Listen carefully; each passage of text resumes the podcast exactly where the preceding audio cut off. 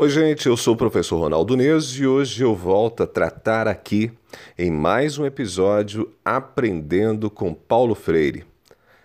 Ser aceito como somos tem um efeito poderoso em nossa vida. Por que muita gente sofre?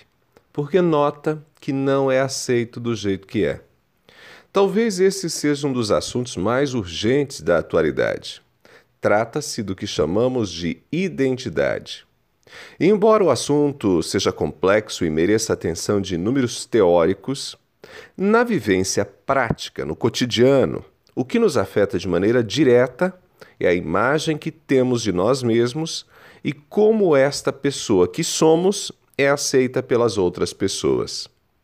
O educador Paulo Freire trouxe uma importante contribuição sobre o assunto.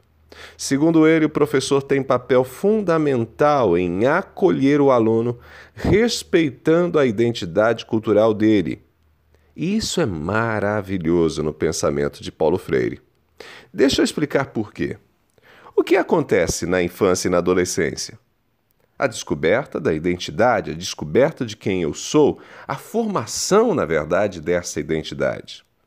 Entretanto, a sociedade possui modelos, padrões.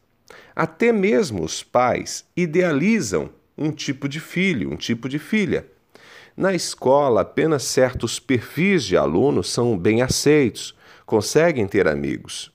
Há outros tantos que são rejeitados ou ignorados. E isso, evidentemente, também afeta o desempenho acadêmico do aluno.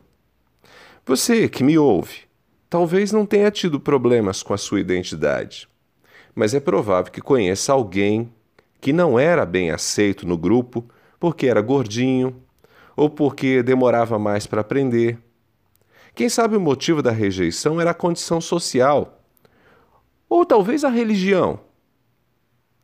Quem nunca viu um colega ser motivo da gozação dos demais em função de uma dessas características que eu acabei de citar?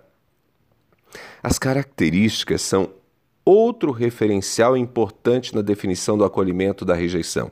As características estéticas, as características de beleza, digo eu. Principalmente na adolescência. Tem também aqueles que parecem ter um jeito desengonçado de andar, são magros demais e às vezes até meio corcundas. Tudo isso motiva julgamentos e atribuição de valores enviesados que machucam as pessoas, que mexem com suas emoções e que provocam até mesmo traumas que depois precisam ser tratados durante a vida adulta. Paulo Freire lembra que na adolescência ele era um desses garotos, muito pobre, magro, desajeitado, sentia-se deslocado na escola. Tinha enorme dificuldade em se relacionar, sentia-se pequeno, principalmente diante dos colegas ricos. Foi justamente um olhar respeitoso de um professor experiente diante de um texto que Paulo Freire havia escrito que motivou o adolescente Paulo Freire a acreditar em si mesmo.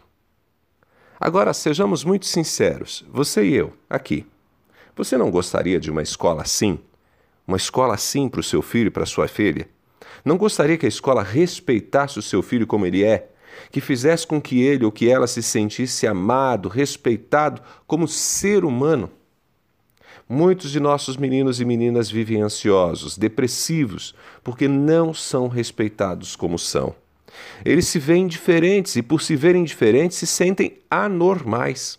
Passam a brigar com a balança, com os cabelos, às vezes entram no mundo das drogas, do crime, para viverem experiências que os façam ser notados, admirados, aceitos.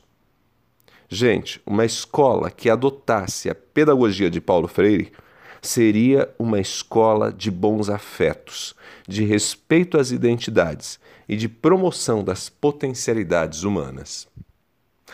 Eu sou Ronaldo Neso e este e outros assuntos da série Aprendendo com Paulo Freire você encontra no ronaldoneso.com, no meu blog ronaldoneso.com, também na plataforma Spotify. Só me procurar por lá, Ronaldo Neso.